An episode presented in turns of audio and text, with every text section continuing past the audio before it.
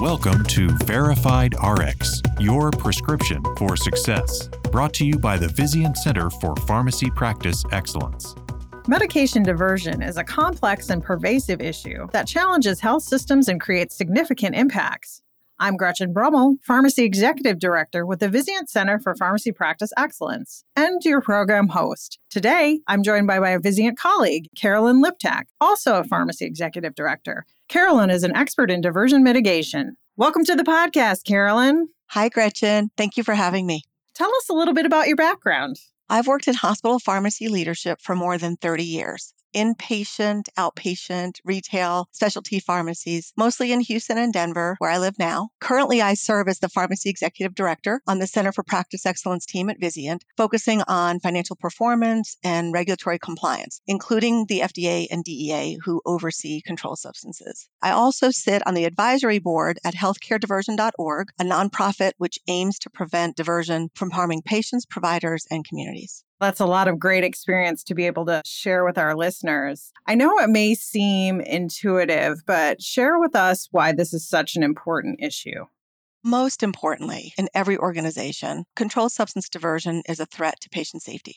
Sadly, patients are denied pain relief. They may be harmed if the provider is impaired or if they're exposed to a bloodborne pathogen and certain populations are at a greater risk than others. We see patterns of diversion from patients who are elderly, who don't speak English, who are sleeping, or who are cognitively impaired. These patients may not be able to communicate effectively that their dose was missed. Secondly, the problem is escalating. The DEA recognizes five classes of drugs that are frequently abused opioids, depressants, hallucinogens, stimulants, and anabolic steroids. A major driver of drug diversion is the opioid epidemic. And fentanyl, in particular, is the most commonly diverted drug and is the lead opioid in causing deaths due to opioid overdoses. Diversion of opioids is seen across all levels of the organization, from chiefs to frontline staff, and across all clinical disciplines.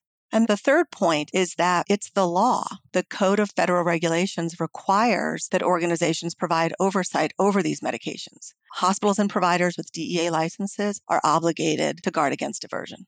Thank you for raising up the issue of those vulnerable populations. How has the technology progressed in this arena over the years? We've come a long way since paper record keeping.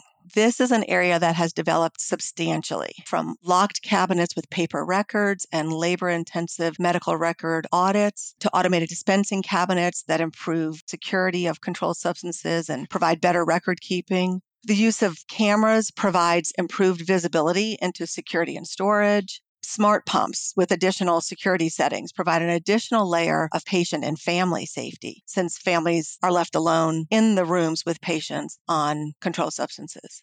And then when it comes to detecting drug diversion, particularly diversion within inpatient facilities, the previous great leap forward was about 20 years ago when most hospitals invested in automated dispensing cabinets and monthly anomalous usage reports using the dispensing cabinets data.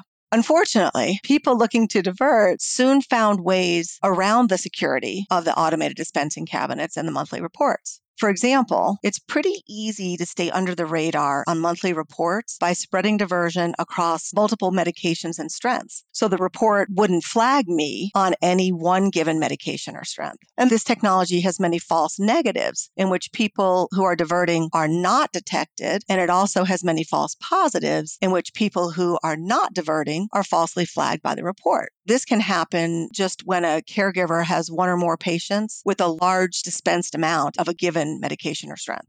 That's a legitimate physician's order and is being given appropriately. It can still flag the report. The more recent wave of innovation has added two main components. The first is the consolidated data sets come from more than just the automated dispensing cabinet now. Now, these databases combine data from the electronic medical record, employee time clocks, the wholesaler purchases, reverse distribution, and other internal inventory systems. Combining this data allows us to detect diversion we could never detect before within that laborious manual effort. Examples include reconciling the quantity dispensed, wasted, or returned at the automated dispensing cabinet with the quantity administered in the EMR. The second component is machine learning technology, where detection analytics are trained to recognize known patterns of diversion in these consolidated data sets. Computers are really good at combing through these large data sets to find the needles in the haystack. With these newer components, we will continue to see rapid improvements in our ability to detect drug diversion, particularly as national networks of healthcare facilities adopt the newer generation of technology, accelerating the rate at which machine learning training sets are available. The larger the network and the larger the training set, the smarter the machine learning becomes despite all this technology, we still have to set parameters and we still have to have systems and processes in place to effectively act on this information. That makes a lot of sense. It sounds like we've come a long way, but we still have a lot of work to do. Tell us a little bit more about how diversion software can assist us in this process. A recent practice research report from ASHP concluded that consolidated data sets and supervised machine learning can detect known diversion cases faster than existing detection methods. These tools dramatically improve speed to identification. They also reduce the time required for the investigation. We used to spend hours or even days digging through records and the MAR to look at dispenses and administrations. These tools pull all of that together. This high performance diversion software can essentially assist with four important steps detection, investigation, adjudication, and reporting. You start out with a designated person or team. They have to review the reports or alerts that have detected high risk behavior and drill down into the details of the report to determine if a further investigation is required. The machine just tells us what it knows, and then it requires a person or a team to really assess if the investigation is needed. Once that's determined that a further investigation is needed, typically we pull together a cross functional team that includes all the other relevant stakeholders human resources, employee health, security, all of the other people who are involved when diversion occurs. And the diversion software provides the data to guide the investigation and to log this process. Next, most health systems have a decision making council that now reviews the investigation results and decides appropriate next steps typically according to their policy. If the council concludes diversion occurred, they would follow their policy for actions to be taken. The reports from the diversion software can be used when reporting the known or suspected diversion as required by law. So, really, the software is assisting in all of these ways. One area of concern that is not covered by diversion software is waste tampering. At the current moment, no diversion software can detect if the reported liquid waste is the actual drug or a substitute or diluted material. My understanding is that partnerships with waste assay testing vendors could close this gap where the software and the assay test are combined. So, again, those steps are detection, investigation, adjudication, and reporting. It sounds like we need to work on the tampering piece just a little bit more. What other gaps have you seen?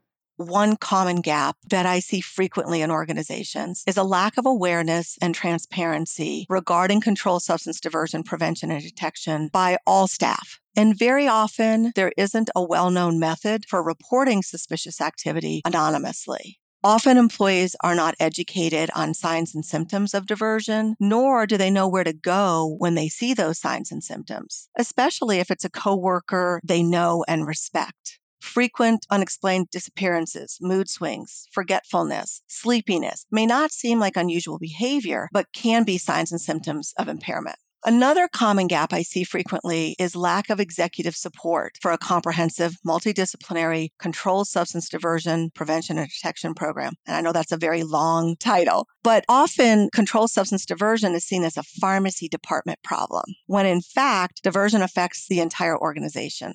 Control substance diversion prevention and detection is a matter of compliance and affects many departments in addition to pharmacy, like human resources, quality, risk management, employee health, and the obvious ones like the nursing and medical staff. it puts the entire health system at risk of being liable. There could be criminal or civil consequences. Not to mention that public trust in the provider, the hospital, or the health system may be diminished as well. The organization's culture must support empowerment of staff to stop, question, and act. Healthcare workers must be expected and encouraged to speak up when something seems abnormal or unsafe. And then one last area that often gets overlooked is that patients are often charged for medications that were not received if the diverter takes that dose, or they're charged for specific medications that caused harm. One person I know who was infected with hepatitis C as a result of diversion shared with me how offended she was to find charges on her bill for the tampered doses that were administered to her. She said to me, Not only was I infected with hepatitis C, but I was also charged for it. It just blows my mind. That is really impactful, Carolyn. What else should our frontline pharmacy staff know about this issue? Because diversion can happen anywhere controlled substances are stored, it's important that all frontline staff, not just those in the pharmacy, know how to recognize the signs and symptoms of impairment or diversion. Diverters are often people you wouldn't expect. Sometimes diverters make a concerted effort to befriend the individuals who might report them so they appear less suspicious. Years ago, in a newly acquired hospital, I discovered diversion by an employee who had a long standing reputation as a high performer and was very well respected by the leadership team. This person was always helpful and willing to go the extra mile. As a result, the diversion went on for quite some time because no one suspected that this awesome employee would do such a thing. Not only are impaired employees a threat to patient safety, but their own safety is at risk as well. There are many known cases of accidental or intentional overdose by individuals with substance use disorders who, by nature of their jobs, have access to large amounts of dangerous controlled substances. And although reporting well liked, high performing employees may feel uncomfortable, it could also save their lives. Everyone needs to know that if something looks like it might be diversion or someone looks like they might be impaired, it's important to ask questions, report those concerns, and investigate regardless of the person's position or character. Diversion is an important patient safety issue, but also employee safety and public safety.